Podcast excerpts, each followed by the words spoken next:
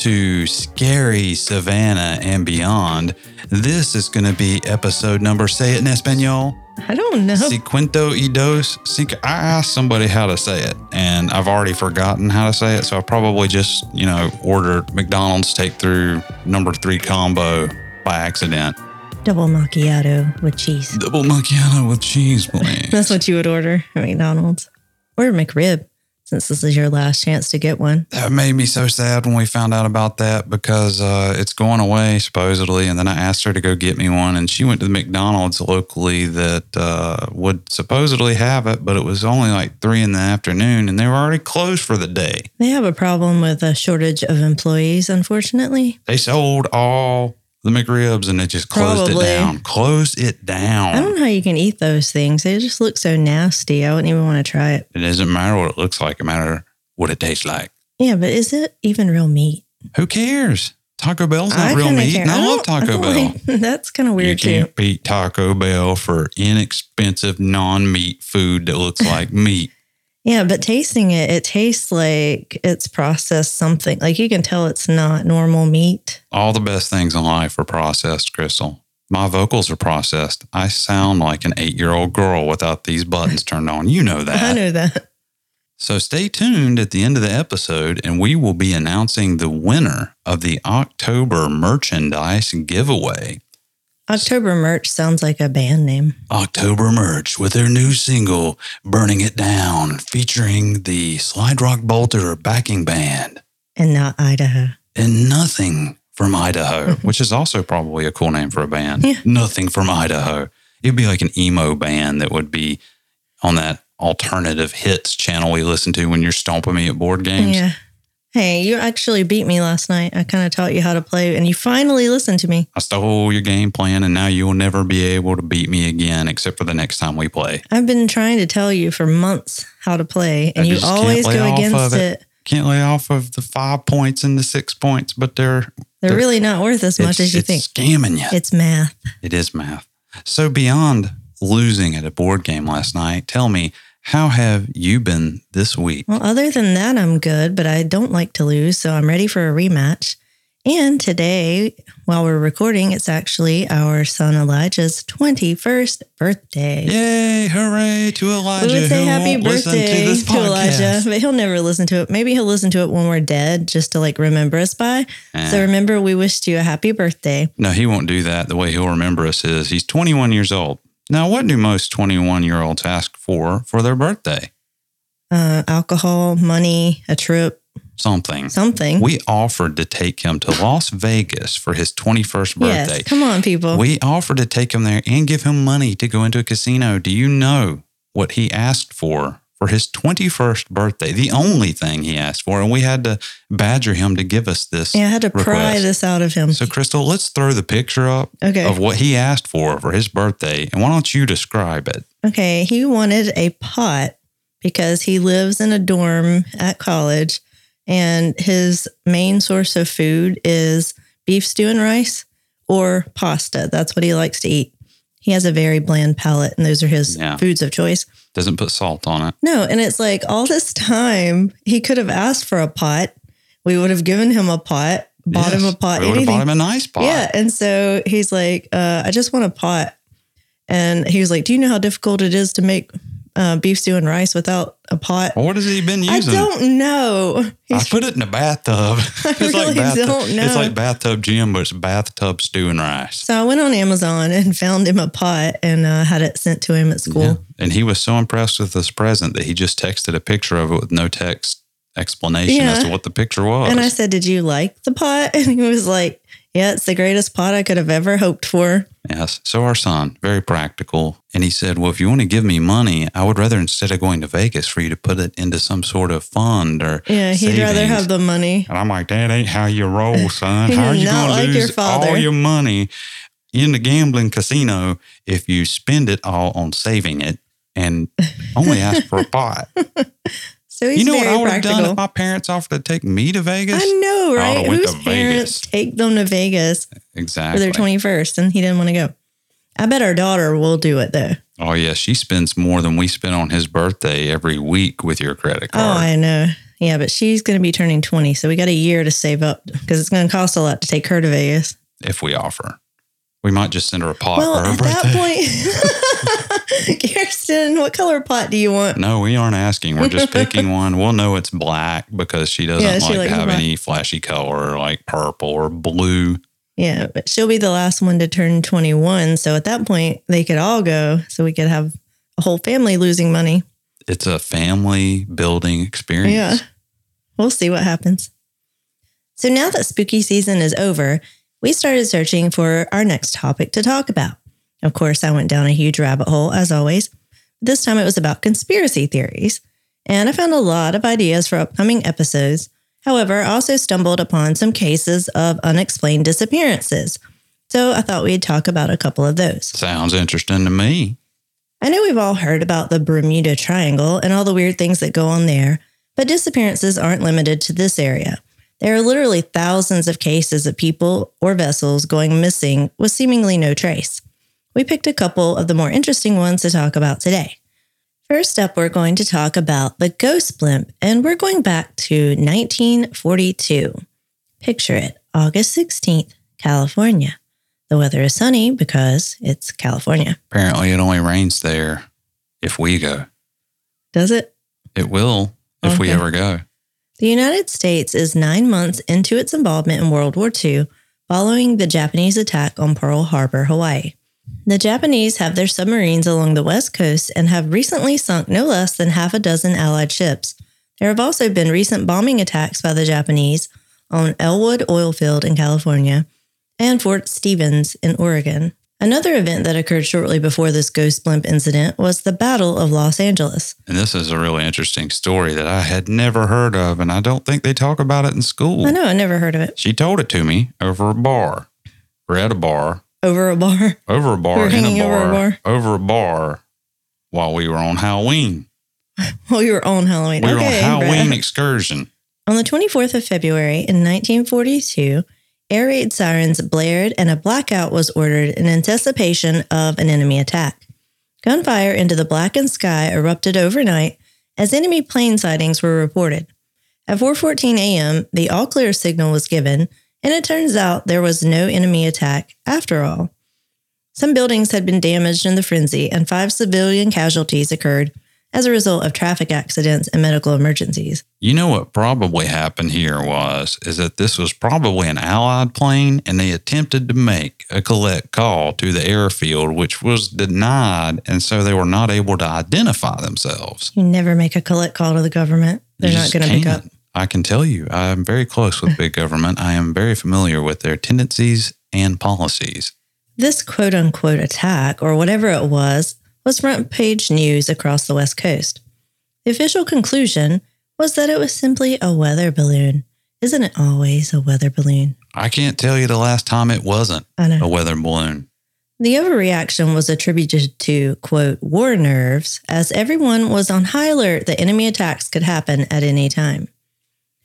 To defend against these events going on, the United States Navy is using what else? Blimps, weather balloons. Think Goodyear blimp at a sporting event around 150 foot long to surveil the ocean for any Japanese submarines. I'm thinking about it right now. This particular blimp, known as the L 8 or Love 8, is armed with two 325 pound Mark 17 depth bombs, along with a 30 caliber machine gun that is mounted on the exterior deck underneath called a gondola. This is also where the crew would be. You don't mean a .30 caliber? No, it also had 300 rounds of ammunition in case they needed it. They were quite ready to be a balloon in the sky raining fire down upon the sea. I don't know why I find these blimps so fascinating. It would just be terrifying for me to fly in one of these things, even I'm though they not. say it's very safe. No, it's, they say helicopters are safe too. I Oh. would never get in a helicopter. You But you would get in a blimp? did- no, Oh, okay. I wouldn't. Yeah, I mean, I've seen the Hindenburg disaster. I'm just not going to ha- I try mean, it. you know, I've got a piece of a blimp in my office. I did right? know that Mm, from the Pink Floyd. yes, on Pink Floyd's last tour that they did, the Division Bell tour, there was an airship which was a blimp, and it was stationed in Wilmington, North Carolina. And a friend of mine that I work with happened to know one of the guys that uh, was there. A big storm came through and destroyed it. Oh, and just completely obliterated it. I wondered why it was in pieces. And that's why it was in pieces everywhere. Well, they gathered up all these pieces And sold it. and sold them as art Mhm. and verified them and put numbers on it. And Pink Floyd is one of my favorite bands. So I have a piece of unique Pink Floyd memorabilia hanging in my office that would be very difficult to get these days. I bet. Did they uh, travel from show to show in that blimp? I think it was just a promotional Eh. thing. I don't believe the as cool band members got onto the blimp. Well, they should have. This blimp was manufactured by the Goodyear Company for the Navy. It never occurred to me that we used airships or blimps during the war. Did you ever think about that? Like, I knew Germany had Zeppelins, but I never thought we had our own. I never heard about it. I've always seen the Zeppelins from Germany, Yeah. and I especially think of Indiana Jones and the Last Crusade. Always. no when- ticket. No ticket. That's like the first time I remember seeing one like that. Like, We're going back TV. to Germany. Yeah, I was like, what are they flying in? The L8 had a good work record with no prior incidents in its previous 1,092 trips, and it had just been inspected four days prior. On this fateful day, it was piloted by two men Lieutenant Ernest DeWitt Cody, who was 27 and was a Naval Academy graduate from the class of 1938, and Ensign Charles Adams, aged 34. Somewhere I see he's 32, sometimes he's 34 or 35.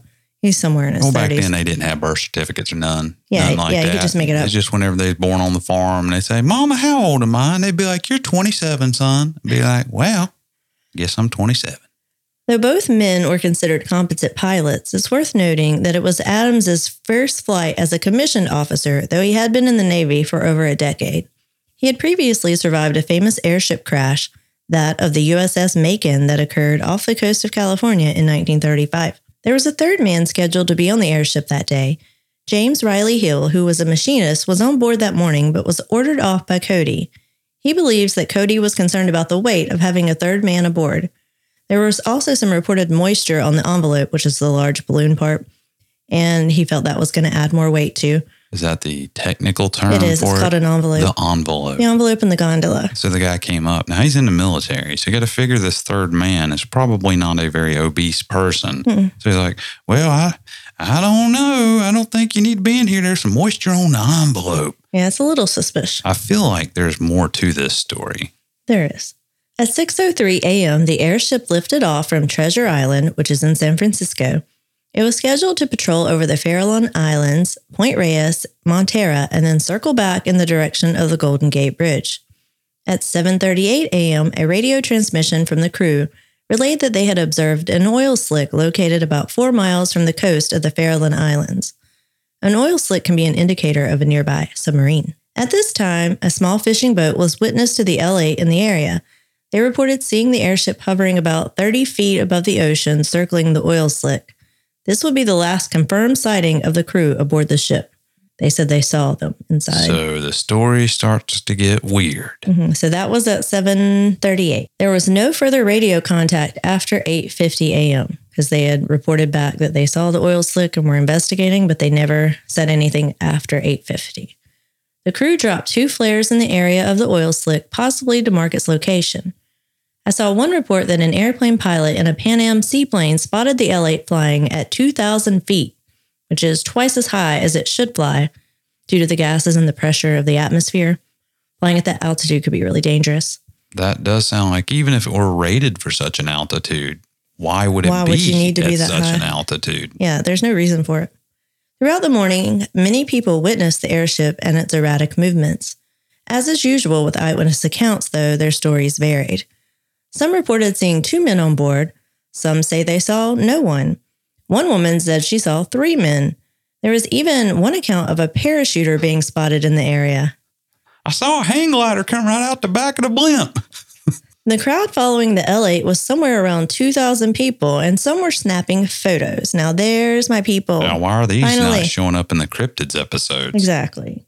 However, big government, in true big government fashion, tried to confiscate said photos. Well, you know what big government says about things like this? Mm-hmm. It's very secretly classified, but I'm going to reveal it to our entire audience, and that is, you know what I'm saying? Okay, that clears everything up. right? It clears Okay. everything up. At 11:15 a.m., the L8 drifted towards the coastline of Ocean Beach. It touched down on the beach and two men investigated. After finding no crew aboard, they tried to secure the vessel but were unsuccessful. It crashed into a nearby hill, causing one of its depth charges to fall out. That sounds unsafe. This sudden drop in weight allowed it to take flight again. We dropped the bomb, boys. We're heading back out. It continued flying at a very low altitude as it traveled inland over the Olympic Club golf course and Mission Street. One of the golfers was the person that reported seeing the parachuter. People were following it as it made its descent. Bystanders became very interested as the airship began to bow in on itself and bending into a like a V shape. yeah. One person described it as a big broken wiener. Well, I ain't never seen no big broken wiener in the sky, but today is a new day. Here's a picture. Yep. That's a broken wiener. It made its way over the neighborhood of Crocker-Amazon in San Francisco, scraping telephone poles and homes. We're talking about Oscar Mayer. That's what I was thinking. It finally comes to rest on top of a freshly washed and waxed car in front of the residence located at 419 Bellevue Avenue in Daly City. I can just see that guy walking out as it lands. I just waxed this I know. thing. I can't believe this. Big government. yeah, it was all big government. As you can imagine, the police and big government are quick to take over the scene. Told you. Upon inspection, they find the doors of the gondola are open and the safety bar is missing. But more importantly, so is the crew. The only trace of the two men is a hat resting on the control panel. They find the ship's radio in working order. The life raft and three parachutes are present. Remember, the third man was on board earlier. That's why there was They three. were prepared. Mhm. Their two life jackets are missing, but it was standard procedure for the crew to be wearing their life jackets while they were in the air, so that wasn't unusual. The engines were in their own position and no distress call had been sent out from the radio. According to History.net, the only slightly strange thing was that the blimp's batteries were drained and part of its fuel supply had been dumped. Normally, a blimp wouldn't dump fuel unless it needed to increase buoyancy in a hurry. Now the clues are starting to come together. Are they? They are. I think I know where this is going. Okay. A massive search was conducted by land and air all over the area, but no trace of the men has ever been found.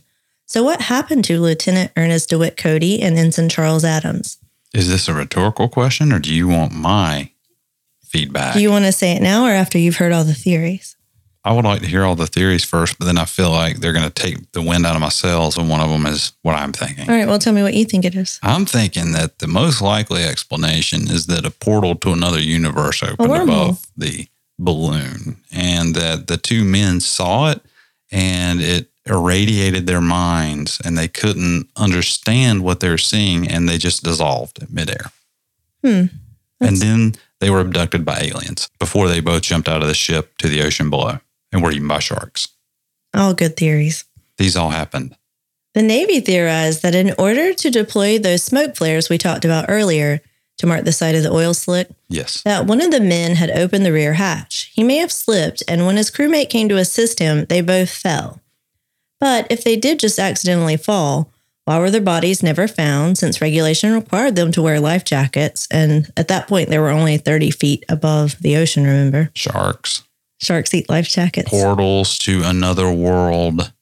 This sudden drop in weight when they fell, if that's what happened, would have caused the ship to gain altitude at a great speed, possibly accounting for the sighting at 2,000 feet. Remember the airplane who saw them flying way too high? That would account for it. But, let's do you say together else? they weighed 400 pounds. Is that enough to make it shoot up that far really fast? I don't know how dependent upon the stabilizing ballast Yeah, weight. like, yeah, like it if it's is. sudden.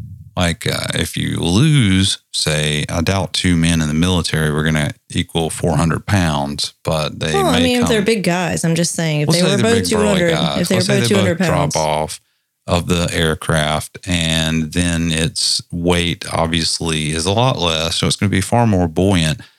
So yes, I do believe a rift in space and time opened up, and that it pulled the ship up to 2,000 feet. Okay. So the Navy's uh, theory of an accidental fall sounds plausible, possibly. Maybe Pretty cut and dry, according to big government. And both usually is, and both men were declared legally dead in 1943. But That doesn't stop John Q. Public from theorizing other possibilities to explain their sudden disappearance. The first theory was that the men were involved in a love triangle with an unidentified woman and that one of them had murdered the other, possibly falling to their deaths. in a jealous rage. Okay. But how does that explain the second man? He was hitting him or attacking him, and they both fell. Well, they both fell out yeah. In an, in an attack. And it's Mhm. like a movie where they're grappling and they're fighting and they're swinging. Were there signs of struggles inside this cockpit There were not. or gondola? there were not. So I'm going to check that off the list Mm-hmm. that I don't think that's one of the possibilities that actually happened. For me, I could see two men getting in a fight over a woman, but I would think that they, being trained officers, would take their job seriously and take their fighting to the bars after work like they do in Top Gun. Just like I know anything God about the Navy. intended. You fight in bars Hmm. after you have a piano battle. Yeah. Or it's theorized that one man did kill the other and hid in the gondola, and when it landed, he quietly disappeared into the large crowd. But where would he have gone? He would have had to start a new life. So for me, this theory is also unlikely, but it could explain why he didn't want the third man, James Riley Hill, on board that morning. He could have grown a beard, shaved it off, and then relocated In five hours. and started working at a local falafel stand. I assume they have those on the West Coast. I've never had a falafel. Well, we're not on the West Coast. Okay. Theory two is that the men were captured by the Japanese. Okay, that's interesting. I'm not sure how exactly the Japanese, who were presumably in a submarine, could have captured the men in the airship. Well, they can surface. They can take open the hatch Yeah, but how could they reach them? By leaving the vessel and going and are fetching to do? them. Jump? They can go hmm. out on them. Maybe they have a skiff or something that they can leave the ship with. Okay. It's possible. It's How are almost as likely as the air? aliens. In the air. Well, they maybe the men, maybe the theory about them fighting and falling out happened, and they fell in the ocean, and then the Just Japanese right onto the submarine. and right on the submarine, and they went out there and grabbed them and pulled them in the submarine and took them back to Japan with them. Well, after the war, Japan li- released all their records, and there was no mention of these men being captured. So for me, this is probably a no. Okay, well, it did sound sort of far fetched as Mhm. I was saying it. Theory three is that the two men were defectors, but again, how would they have gotten into the submarine? And I didn't mention this earlier, but also found in the gondola control center of the airship was a briefcase that was still locked and contained secret codes and classified information. So it seems like if they were going to defect, they would have taken that with them. It would make sense, yes. Yeah, why would you leave that? And there's no evidence that would question these men's loyalty to America. So this theory is also a no, in my opinion. I don't think they were traitors. No. I'm not going to say that. I'm sure they were good American patriots that got sucked into a space time vortex, ripped into the space time continuum by aliens. Gotta hate them wormholes. Happens all more often than you would think. Mm. Theory four is that there was a stowaway on board. Remember that one report where a woman saw three men on board? Mm, I do. and the other report about a parachuter. The theory is that there was a third man on board that murdered the other two and parachuted to safety, though there's no motive given as to why someone would want to murder them, and there were no signs of a struggle. And it's also unlikely, in my opinion, because what was their motivation? Also, to, for a parachute to operate properly, you would have to dive from a higher distance than 30 feet. So Well, unless back up, he remember? jumped out when it was ascending, Yeah, possibly, when it was going up. But at that point, and that would make sense because if you're going to have to have room, because not only do you have the room for the parachute to operate, but you get further away from the scene of the crime. And when you come out as a parachute, then you've got more of a area you can cover to go and try to escape. Maybe But, somebody would have seen a parachuter in a crowded. Was this well, they in a crowded see area? it. They did see the parachuter. One woman, you said, No, it was a man at a golf course. the man at the golf course. But the woman saw three men on board. okay, so this does seem like it might carry some weight. But what's his motive? And why didn't he take the briefcase? Well, maybe he was sent there for Maybe it was reasons. a love quadrangle instead of a triangle. There were oh no, it's like the whole base was in on this maybe. and they drew straws to see who got to kill the the main instigator. Oh, okay. I that think, I think we've sounds solved it. crazy. I really do. I mean, I feel like we we should be employed by the uh, federal government. I thought you were. Of course, I'm not. Theory five. You'll like this one. It's a rogue wave. Oh no. They think maybe a rogue wave reached up over 300 feet and knocked both men into the water. Oh, this is terrifying. This theory doesn't hold much water, haha, since the gondola Ah. itself received no water damage. And Cody's mother in law said that she saw him a year after the crash in Phoenix, Arizona, but she didn't report it to authorities. She said his eyes appeared peculiar as though he was suffering from shock or mental illness. So maybe he did escape and start a new life Okay. after well, a rogue wave came by. that little bit of information you just gave me uh, has solved the case. What is it? It was definitely the rift in space and time. Theory six a man named Otto Gross began an investigation and launched a website named ghostblimp.com. And he made claims that the government was secretly testing an experimental radar using microwaves. He thinks that the microwaves were not shielded properly, causing the men to become disoriented and fall out of the cabin. There's never been any conclusive proof that the government was experimenting with microwaves, but this doesn't surprise me. We're talking about big government here. And I do find it a little suspicious that his website, ghostblimp.com, no longer seems to exist. Seems like he was using some unshielded microwaves of his own. When you go there, it's just a blank page if you try looking It it up. this was definitely not a plausible theory site. No reason to linger here. Go check your Amazon orders. I know. Like when I think about microwaves, though, I just think of like our appliance that we heat up food with. But in 1942, there was no such thing. It didn't become, did you know? Do you remember that microwave we had in the other house we lived that I think somebody it was gave from us 1942. 1943? like the first year a microwave came out, it weighed about 580 pounds. I do remember that, but it wouldn't probably die. generated enough energy to cook all of our brain cells in the house. Probably. It, you know, they didn't become widespread in the homes until the 70s, but I think this one predated that. By a little. Yeah. Theory seven, and this is my favorite. Obviously, it was aliens. Besides the accidental fall, this one is the most plausible to me. I've already been saying it. As a member of the alien race, we are always abducting randos for experimentation and such. Say, what happened to your skin? Why is it no longer I had it bleached, so I blend in with blend society. in with society. Could the drained batteries be attributed to an alien encounter? Remember that Battle of Los Angeles that just occurred a few months before? Some people theorize that that was really a UFO that sparked the event. Look well, at this when I picture. see Isn't this that obvious? Mm-hmm. picture that you have me posting right now, I mean, the first thing I think is spatial rift, aliens, Yeah.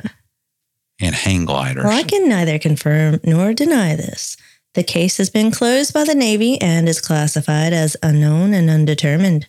That's how they say they know what happened, but they're not telling Yeah. you. So, what happened to the L 8 that became known as the Ghost Blimp? Well, it was quickly repaired and used as a training vessel. When the war ended, it was sold back to Goodyear. It was renamed America and flew over sporting events for many years until it was retired in 1982. I was just waiting for you to end this story saying, and then it was sold to Pink Floyd. Oh, that would be great. And then you got a piece of L8 in our office area. That would be cool. But unfortunately, no. The control car slash gondola was repainted with the L8 markings and is currently on display at the National Naval Aviation Museum in Pensacola, Florida. Try to say that three times fast. Yeah, so if you're in Pensacola, Florida, go take a picture. Yeah, see if you can maybe get some readings off of it. So my final guess, of course, is aliens. What is yours? The wormhole? Okay, you're saying your final guess, but if Uh, my it were conclusion. aliens, you wouldn't need to guess. Well, I said I can't confirm or deny. Can't or won't. Won't.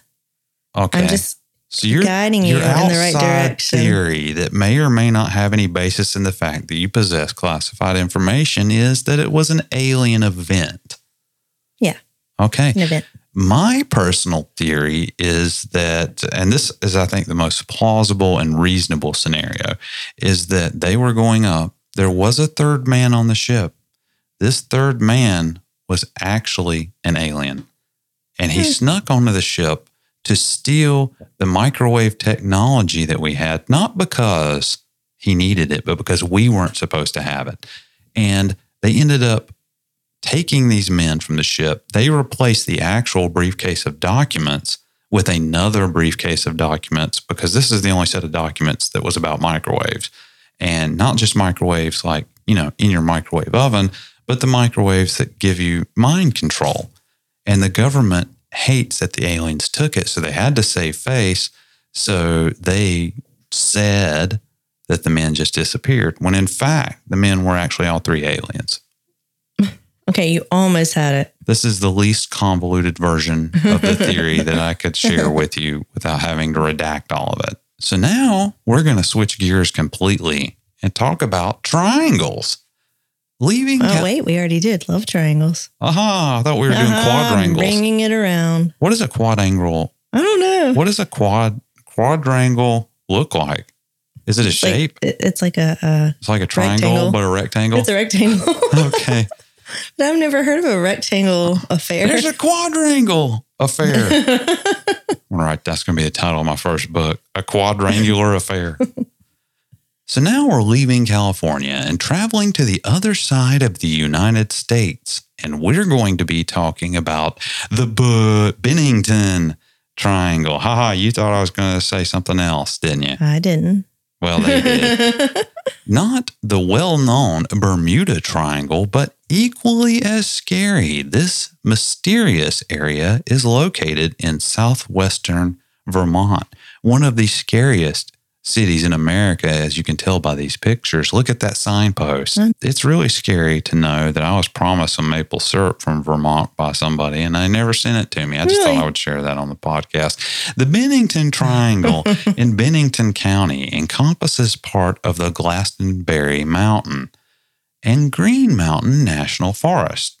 And we found tales of intrigue, including your favorite, and mine, cryptid Bigfoot. I do like him in this story, though. I like him in this picture. Yeah. Also within the triangle are the towns Woodford, Shaftesbury, and the now ghost towns of Glastonbury and Somerset. Why are we not in a city named Shaftesbury? I don't. Where are you from? Shaftesbury. Shaftesbury, Vermont. we make the finest Bigfoot mythos in the entire triangle area.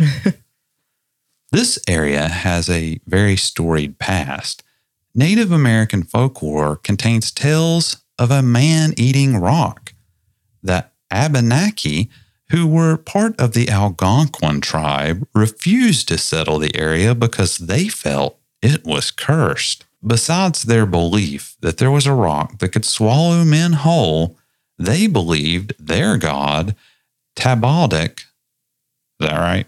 To Baltic. Sounds close, right? Lived at the summit of Glastonbury Mountain.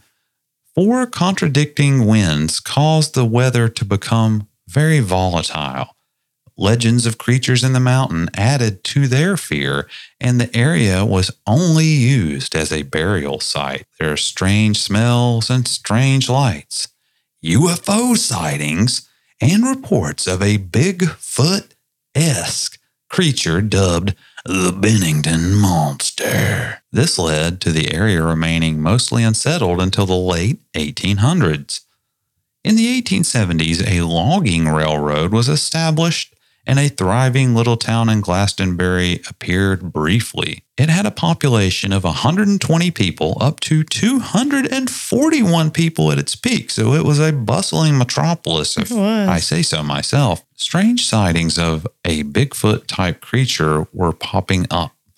It was described as being taller than six feet and completely covered in hair. The first reported sighting was in the early 19th century. Apparently, it knocked a stagecoach onto its side on the road and ran away while roaring. Sort of like, eesh. yeah. Like, what are you doing? what are you doing, Bigfoot? What's wrong with you? yeah. The accident didn't have any casualties nor evidence of the creature, mysteriously enough. Yeah, I wonder how many people were there that established this fact. Probably two drunk guys. Yeah, was it just two drunks? From a New York Times article dated October 17th, 1879, a wild man of the mountains, two young Vermont hunters terribly scared. Pownal, Vermont, October 17th. Much excitement prevails among the sportsmen of this vicinity over the story that a wild man was seen on Friday last by two young men while hunting in the mountains south of Williamstown. The young men described the creature as being about five feet high, resembling a man in form and movement, but covered all over with bright red hair and having a long, straggling beard, and with very wild eyes.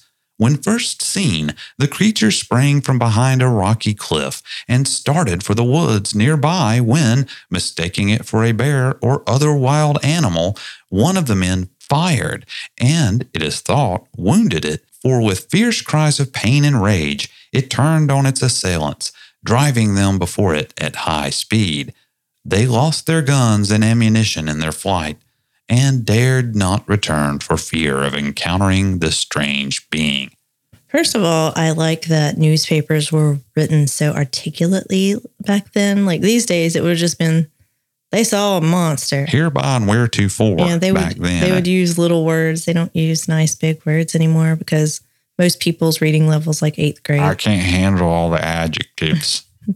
But I also find it interesting that the creature was described as being five feet tall. That's pretty short for a Bigfoot. when you read the description, this literally sounds like it could be a resident on this island that That's would be at a bar.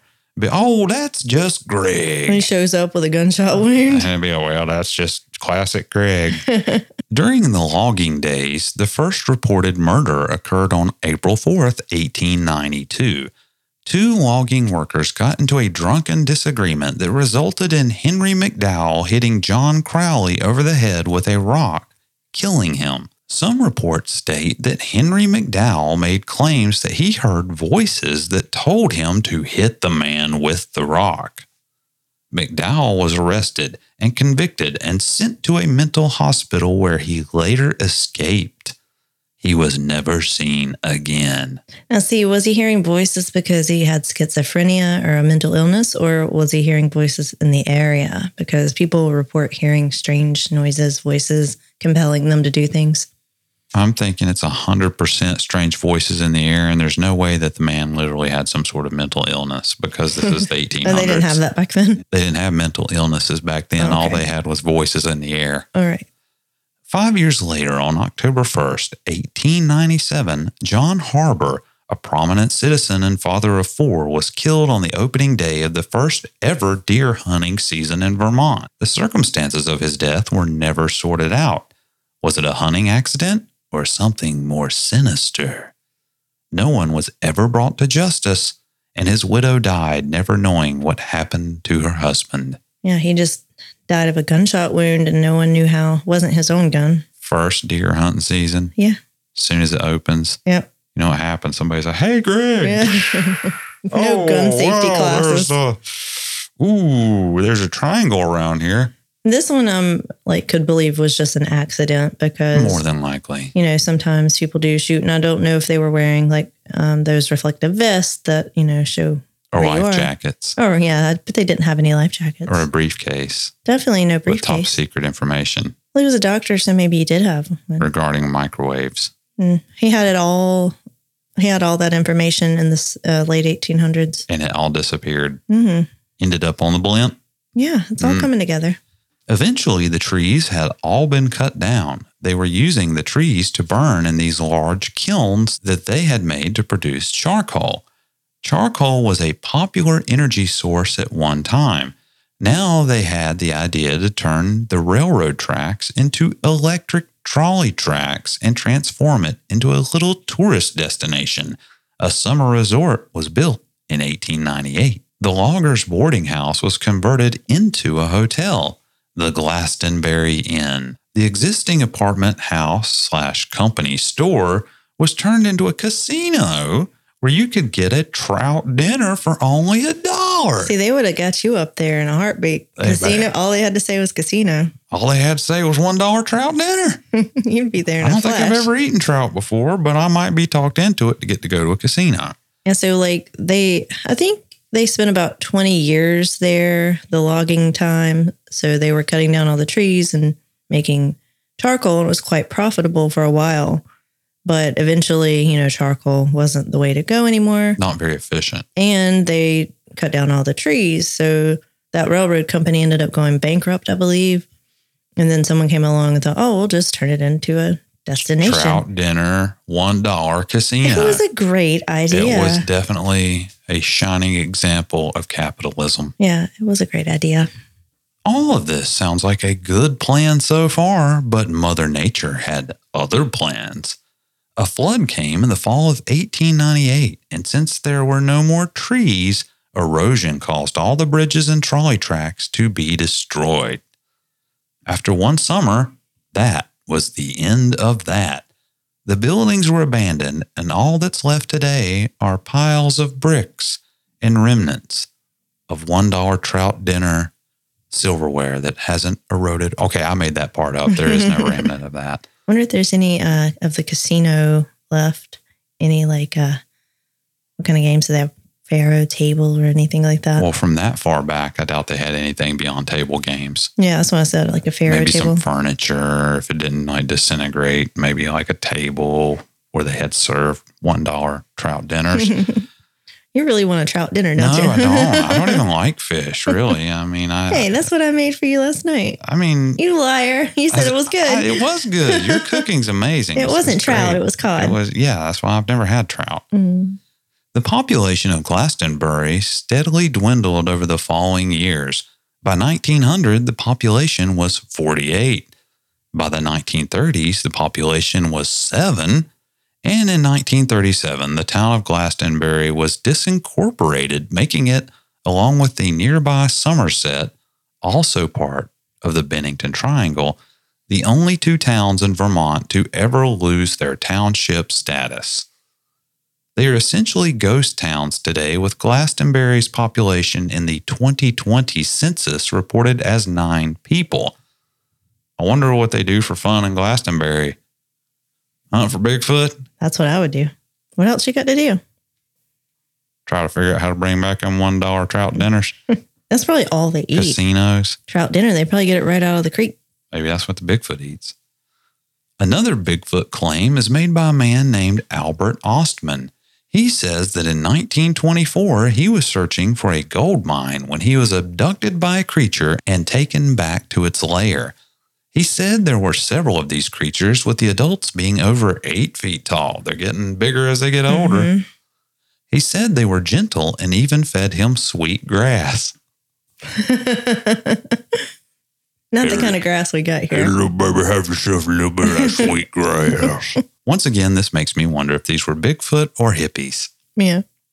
He was held for six days until he was able to sneak away while the creatures were sleeping. So, why did they capture him? Maybe they were planning to fatten him up and eat him up for dinner? They didn't have any trout. Maybe they wanted a pet. Maybe. Mr. Ostman didn't come forward in 1924 for fear that people would think he was crazy. But when more sightings were being reported in the news in the 1950s, he told his story. Despite its ghost town status, people still came to the area to take in its beauty and explore the isolated mountain. A 275 foot long trail in the mountain, aptly named Long Trail, well, because it's long and whoever named it didn't probably put too much thought into it. And I'm guessing that's why it probably attracts hikers from all over. That's what I think. This is where we get to our first disappearance. So we're going to fast forward to 1943. Carl Herrick was hunting with his cousin Henry northeast of Glastonbury Mountain, which lies at the center of the triangle. The pair got separated and Henry contacted authorities to look for him.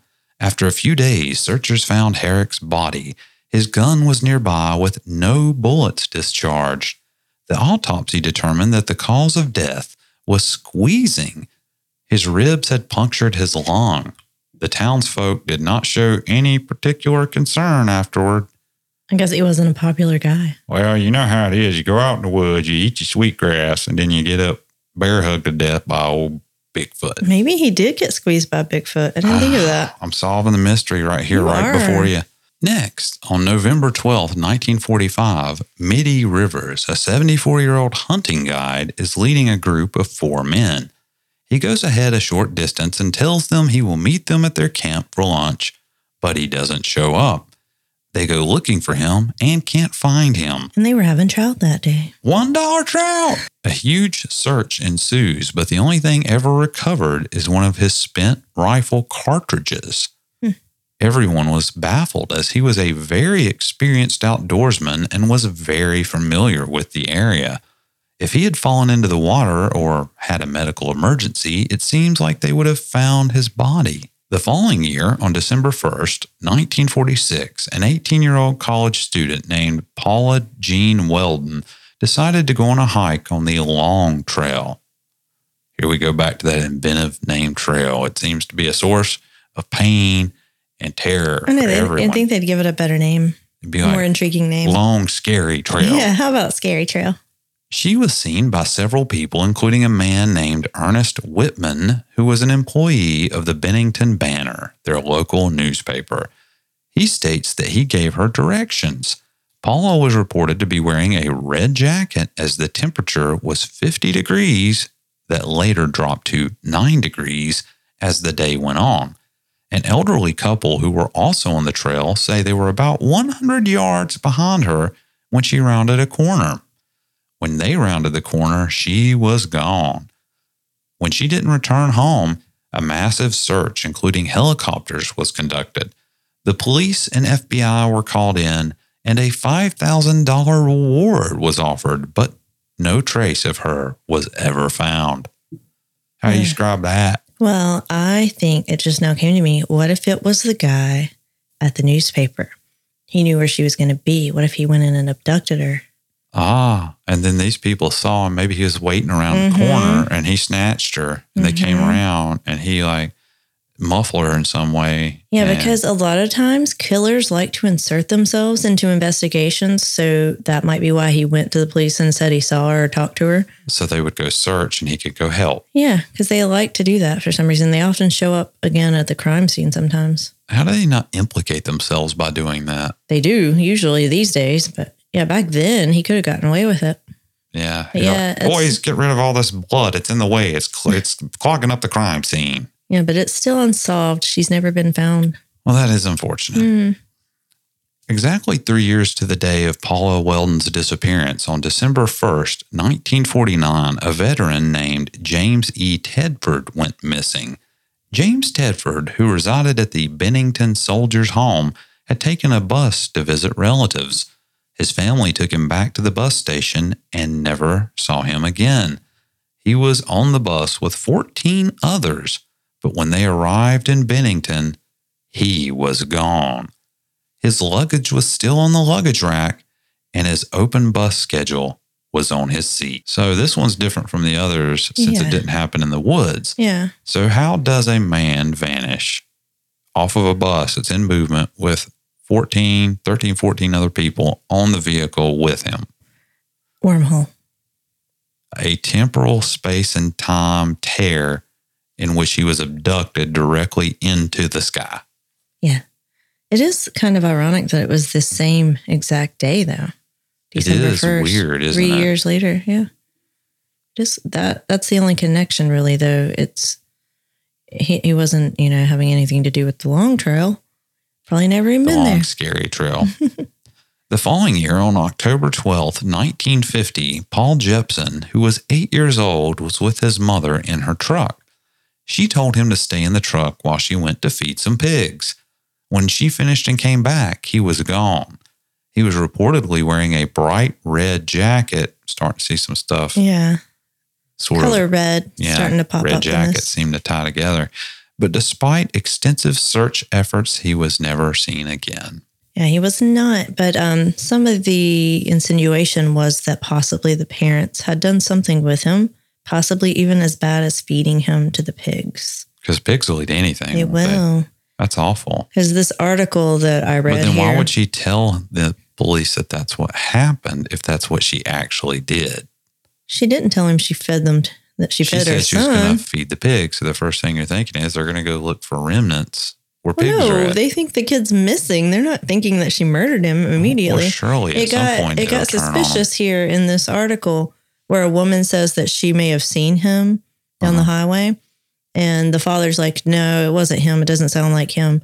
And he refused to let his wife be questioned any further Oh, by the police, so they were starting to get suspicious. mm. But there was never any sign of him again. So if she did feed him to the pigs, likely there was nothing left. yeah, they eat everything, don't they? Yeah, so hopefully that's not what happened, but I don't know what would be better. Like, what could possibly be a good outcome for him? I mean, if we're we're talking uh, abducted by aliens, it's better than being fed to pigs. Yeah, maybe. Only 16 days after the eight year old's sudden disappearance, a 53 year old woman named Frida Langer goes missing. On October 28, 1950, Frida and her cousin leave their family campsite, which was near the Somerset Reservoir, to go on a hike. Frida fell into a stream and went back to the campsite to change her clothes. But when the cousin went back to the campsite, he found that she had never returned. Over several weeks, five searches were conducted with up to 300 searchers, including helicopters and airplanes. They found no trace of her until the following year, May 12, 1951. Her badly decomposed body had been found. The location was about three miles from the site where they had been camping. However, this area had been searched during the initial days of the investigation an autopsy could not determine the cause of death due to the state of decomposition. They said that they had thoroughly searched this spot before, so it was really weird that then the body shows up. Just So to me, it sounds like this guy killed her, had the body somewhere. They searched, didn't find it. Then he brought the body back and dumped it off there because they've already searched there. but who? Him, The, the, cousin? cousin. How'd you know it was a him? Did I say him? I, I'm just assuming it was a him. Well, see, I assumed it was a woman, like when I first read the story, but then I found another article and it said his name, so it was a man. So yes, I was just assuming it was a man yeah. Well, because it seems like maybe I this did is a made he- up story. it's a made-up story. No, that that it's a made up story that he said she went back to go change her clothes. Maybe that never happened.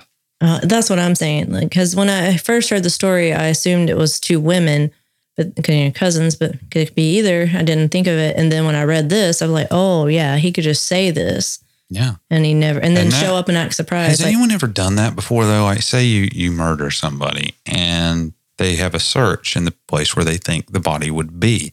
And you know the search happened in this location. Oh and yeah, you have the body somewhere else. Oh, And then yeah. after the search happens, you move the body to where they've Oh, yeah. already searched. that's happened a lot. Really? Yeah, people do that. So this definitely could have been a plausible sure. explanation. Not saying this is what happened, but it's a plausible explanation. It is plausible, but we don't know the situation. We don't know their relationship. He could have been a great cousin, a great fam- Yeah. family member. We don't know. Could have been Bigfoot. It could have been. Could have grabbed her and drug her off. Yeah, and then just thrown her out later when he when it got warmer. It could be. Yeah. I don't know. Either way you slice it, sounds horrifying. Mm-hmm. In 1967, another monster appeared on the mountain. Remarkably, it was even less pleasant than the Bennington monster. The wild man of Glastonbury was said to be living in a cave close to Somerset and had a habit of going into Glastonbury to harass women. His MO was to open his coat to flash his naked body, simultaneously waving around a pistol to threaten anyone who would want to stop him. So what is this? Is this a Bigfoot or a man? I don't know. I'm not sure. The wild man of Glastonbury. He sounds like he invested in a trench coat and a pistol and not much else. So if you are one of the nine people that live here, it just seems like You got to be one of these nine people. yeah. Every one of you people some kind of monster. it's a whole thing. On September 17th, 2019, the remains of a modern victim, New York resident Jessica Hildenbrandt, were found near the Somerset Reservoir. Police determined that her death was a homicide. No leads have turned up about her killer. She was nicknamed Red by her family and friends. I'm assuming she had red hair. That would be the most likely explanation, I mm-hmm. assume, So another unknown murder. Tied to Red in some way. Mm. In August 2021, Joseph Schoening was found in his truck at Somerset Reservoir with a self inflicted gunshot wound. He had been missing for several weeks. His truck, would you like to guess the color? Blue. Exactly wrong. it was red. Is there any significance to the color red in this area? See, I don't know if this is like a thing or if it's just a legend that's, you know, taken on its own Trying to find a way to stick red yeah. with everything that happens. Well, he possibly. had a red uh, piece of paper in his pocket. Like, you know, it's His favorite color was green, but at one time he had a red shirt. Several of the victims were wearing red or had some association, such as the nickname and the truck. So, what could explain these strange occurrences? Could it be that the land is cursed, as the Native Americans suspected? Is there a rock that swallows people up? Do voices call to them, luring them to their deaths? Is there really a Bigfoot monster hiding and abducting unsuspecting victims?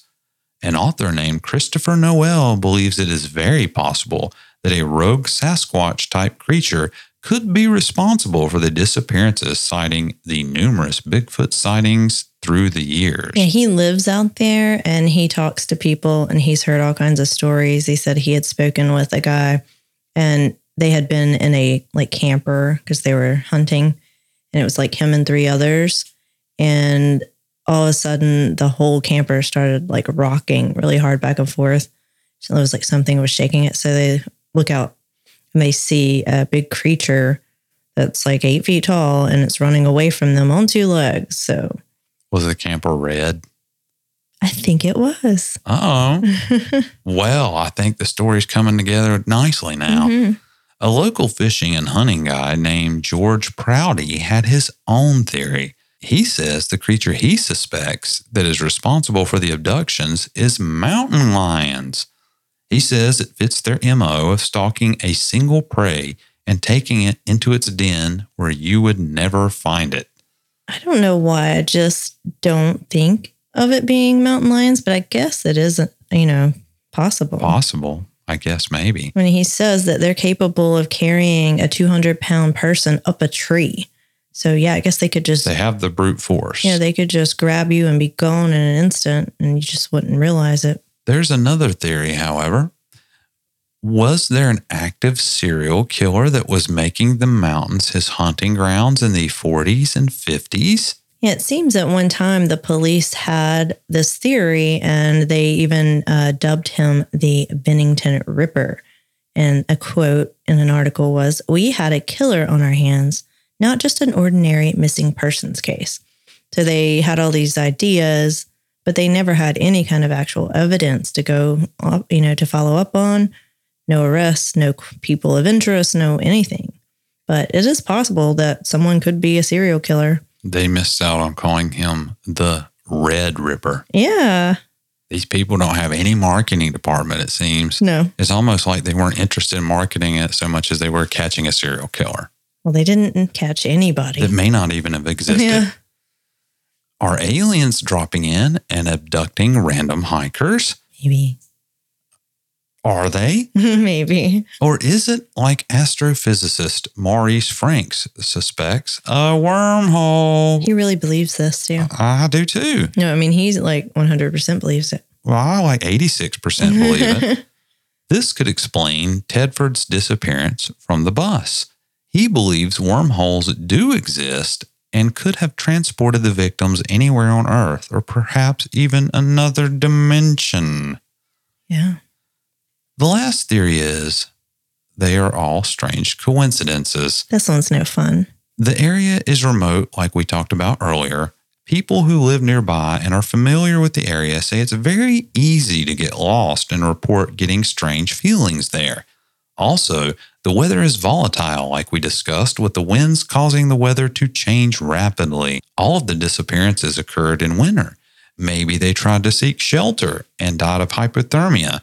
But that doesn't explain why Frida Langler's body was found months later in an area that had been thoroughly searched previously. Yeah, that for me is the hardest one besides the bus thing. Like, I could see the 18 year old girl getting abducted either by a person or a mountain lion or a bear or something, and the little boy, and even the uh, old man that was hunting, he could have gotten attacked too. But Yeah. how does the person disappear off a bus? And like, if like he did get off the bus and no one saw him, how was he never seen again? It, it, it You know what I doesn't mean? make Like any that sense. one just does not make sense. Wormhole is really the only thing that makes sense here. It is. I think so. Is there any truth to the color red having any significance? It seems the Bennington Triangle will hold on to its secrets and keep us fascinated as we try to make sense of it. If you would like to learn more about it, check out season three, episode eight of William Shatner's Weird or What. The episode is titled Mysterious Vanishings. It's also been featured on the Travel Channel show Most Terrifying Places in America back in 2018. The episode is titled Unnatural World. Yeah, so um, look that one up, and you have to pay to see that one. So I don't know if you will, but the other one, the William Shatner one, is on YouTube, and you can watch it. But there's a lot of videos out there, and if you watch them, it's fun to read the comments because a lot of people that are from the area will tell what they've experienced there. The color red. hmm And they almost all say that the place is creepy and that they're scared to go there. Well, we should definitely schedule ourselves a trip to not go there. I am not going there, not because I'm scared of disappearing, you but just because don't I, like hiking. I don't like, well, I, don't like the woods. I don't mind don't that. like the outdoors. No, I unless It's do. a beach. No, I do like hiking. I just don't feel safe there. I don't know. I wouldn't either, and I certainly wouldn't wear the color red. No. Well, that's going to bring us to the portion of our episode where we Insert graphic here. perfect. Here it is in red. What, we're, watching. We've mentioned before that we're both huge fans of horror anthologies. And we found out right before Halloween that there was a new one on Netflix, so we had to try it out. And that would be the 2022 horror fiction show Cabinet of Curiosities. This eight episode series covers standalone stories of horror, and each episode was directed by a different director. They tell very Lovecraftian type stories and have no tie to each other, which is pretty cool, sort of like the American Horror Stories was. hmm We thought we'd talk about the first few episodes today and maybe cover some more in the future. The first episode is called Lot 36. This story follows a man who is struggling with debt and needs to pay off some thugs so he doesn't get offed. He purchases a locker at an auction, like, Like this on show, that show you used to like, where it's like, yeah. exactly like that. It turns out this locker wasn't supposed to be sold, as a lady who previously owned it is in the office arguing with the manager of the storage facility. He seems to show some remorse and tells her to go talk to the man who bought the locker. Our hero. Our hero. She pleads for just some of the personal items, but he flat out refuses to let her get them for anything less than a ridiculous sum of money. She can't pay, so he gives her the cold shoulder. No way, this is going to come back to bite him, right? no karma involved here. But it seems this locker wasn't owned by just any normal person. There are some very peculiar things going on in here, and some of his findings cause the story to take a dark, if not super unexpected turn. Second story is called Graveyard Rats. This one creeped me out. Yes. It opens with two grave robbers stealing jewelry from a fresh burial. A man comes and chides them, brandishing a gun to threaten them away. They have no decency, he says, and fires a warning shot to get them to flee. What a what a virtue. He then immediately jumps into the grave and starts pulling gold teeth from the corpse. Virtue. But he has a problem. It seems the rats in the graveyard have been snatching most of the bodies before he can get to them, and he has a debt to pay as well. Seems to be an ongoing theme. it does.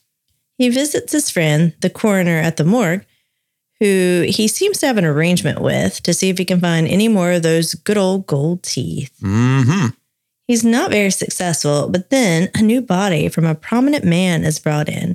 He hears about the burial and the body while he's hiding behind the table. Yeah. When he looks into the man's mouth, what do you know? Nothing but gold teeth. As it should be. He wants to pull them, but the coroner won't let him. He can get them after the man's buried. He's not thrilled with this, but decides it's his only option. When he goes to pilfer the body, the rats grab it and pull it into a tunnel underground that's been gnawed into the coffin. He chases them down into the bowels of the earth. Horror ensues. Indeed, it does. It does. Kind of like made me uneasy sleeping Yes, that night. Very claustrophobic kind of episode Yeah. with very horrific looking creatures. More than one. So, Brett, what is your rating and why? On the two episodes that we are reviewing on this particular episode, I will say that I liked both of these. They were both interesting stories told pretty well. The Lot 36 one, it gets to the ending, and this is a going theme with this show. Mhm. It feels like they're building a story and they're making this vast story and they're laying groundwork and stuff happens and stuff happens and then it ends. And it feels like not so much that the endings are necessarily bad endings, but it feels incomplete. It feels like That's there should be more to this story. Because the episodes are pretty long. They're probably an hour long ish. So they spend that whole time really building and building. And it's like, oh, this is going to be good.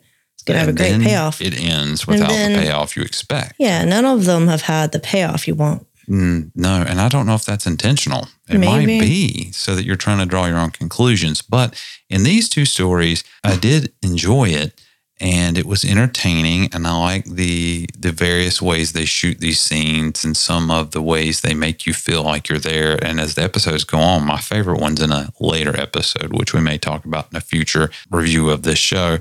So I would say that based on all the stuff that's in it, I'm going to give it, I think it's probably maybe a solid eight Mhm. is what I'm going to give it for the first two episodes. Okay. I'll give the first episode a nine and the second one an eight. I like the first one better than the second one, but I did like the second one. The episodes are long enough to really give it a chance to be a story. And I just feel like it just falls a little short. I agree. I think it's by the fact that they try to accomplish too much in an episode that they can't really fit. grandiose ideas. And then they're like, well, we got to end it. And we're finished. Yeah. It's over. But I do recommend watching this. It's uh, it's an interesting little horror anthology. Yeah, that one episode was kind of disturbing though. We haven't got it to it yet. I think it's called The Autopsy. Oh yeah, that one that one did have an ending. That one was crazy. Yeah, that one I liked. So yeah, the first two episodes, eight, nine. So We'll let you know as we cover these in an upcoming episode yeah, so go check it out. future episodes. Uh, what's his name? Guillermo del Toro. Guillermo del, Toro. Cabinet of Curiosities. So that's going to bring us to the portion of our episode that we like to call Layla, Layla and Coffee Talk. So, what it is and what it was and what it ever shall be with the dogs. The girls had a lot of fun helping me cook dinner tonight. I made some chicken, and you like um, pork rinds. I like to grind them up in the Vitamix. It's so much better than any kind of breading you could ever use. Trust me, even if you're not doing keto, yeah, it's very low carb. get those is why I pork do it. rinds and it sticks on better than breading and it's firmer and crisper and tastes better. Yeah, so they got to enjoy um, several pork rinds while I was cooking. What the- good beasts they are. And they've also continued their exciting chase of our baby possum that we have outdoors. Yeah, Layla's getting a little more used to it. She wasn't so irate tonight, but Coffee was like, she'd run over to me and want a pork rind, then run back over. She'd run to the door. It's a the door. glass door. She'd kick it with Yeah. her foot, not kick at it. She'd kick down at it, then run back to Yeah. not miss food, Yeah, then run back miss. to the door, kick the door, run back. Mhm. It was a whole thing. It was. They were especially ready for their walk tonight for some reason. I don't know. Layla's just got a whole bunch of energy these days. That's right. She sure does. Maybe she her is, new diet. she is definitely getting back into the swing of things and She's heading looking towards thinner. that fighting weight. Yeah, she's looking thinner. So you can find us online at scarysavannahandbeyond.com or on all social media sites using the username at Scary Savannah. Make sure to check our store and look for the awesome merchandise we have. You can click on the tab at the top of our website and find the link to go there. Get yourself an apron so you too can be as good a baker as Brett. Make sure to check out that episode on YouTube where I was challenged to a baking contest with Crystal called Caked Up with Crystal. It was really fun. It was definitely out there. And you can have an apron with our logo because it'll make you a 100% better baker. We also now have a mailing list. So if you want to get onto that, go to our website. There's a tab up at the top that says mailing list. Go there. You can subscribe to it. And we're going to be sending out little newsletters every once in a while, little updates on when we're doing things. We might even send out some coupons. Who knows? We'll send out stuff. So if you want to go subscribe to that, if you haven't already, it's real easy to do. Go do that on our website. Our mailing list. Mailing list. Say mail. Mail. mail. Mail. What's wrong I've with the way I say mail? that. Oh, you say mailing. Mailing You list. said mailing list. Mailing list. Mailing. And you too can get updates on why she chides me for having a southern accent. I just thought it was cute. I've never noticed that one. That little. cute. You don't say mail that often. You know what else we'd like people Say to email. do? Email. you just did that on purpose. Email. So please leave us a review. Review our southern review. accents, Our please. southern accents. Crystal hides hers most of the time, but I don't hide mine nearly as often. Please go to your podcast location of choice and See, leave us think a it's five star review but I'm sure anyone listening can hear. I'm clearly not from the north. and a rating. if you can get past her thick southern drawl and see fit to leave us a rating, we'd appreciate it so much greatly. Why don't you say something in that old southern accent of yours and don't hide it for them? Let the audience hear who you really What are. What can I say that's really southern? Just talk like you normally talk when we're not in the podcast. I do. you sound like such a redneck, and then everybody's laughing at you, and they say, "Wow, your husband must be from the Bronx because you sound like such a hick." Say pistachio. Pistachio, Pistachio. pistachio, Spider How do you Man. say pecan? Oh no, Is I- it pecan or pecan? pecan, Is it pecan? pecan, Is it pecan or pecan? pecan pie. How do people Pecan say it? pie. Uh-huh. I'd say pecan pie. Pecan pie. Uh, That's how I always said it. I always heard it pecan when I was a kid. Yeah, well, you were from a much down, more down south Yeah. kind of group of people than I Yeah. was. Some pecan pie. One last thing we'd like to ask you to do is to fill Crystal's coffee cup with coffee and Yes, support the podcast.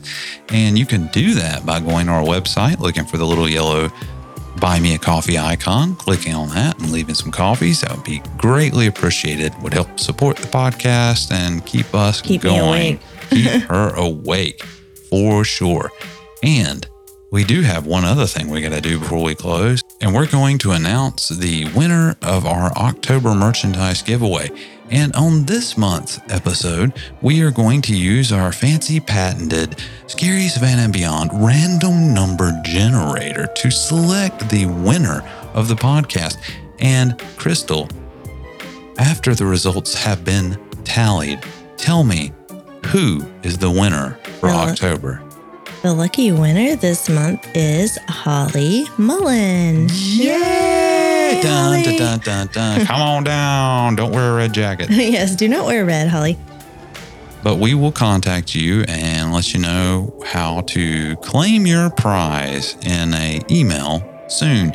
So thank you to everybody who has listened to the episode and watching our podcast on YouTube. If you're not doing it yet, you need to make sure you do it because it's awesome there Yeah, we have a lot of pictures and stuff on on the YouTube on the episodes. Yes, Yeah. we do. So that just leaves us with those 15 little words I like to hear you say in your real southern voice, please, ma'am. Join us next time in Savannah, where the ghosts and the good times live on. But do you know who don't? Hopefully, that crazy Bennington wild man, who I'm not sure was a monster, I think he was an actual man. Yeehaw! I'm going to teach you a thing or two about monsters. Oh gosh. I gotta leave now. This is uncomfortable.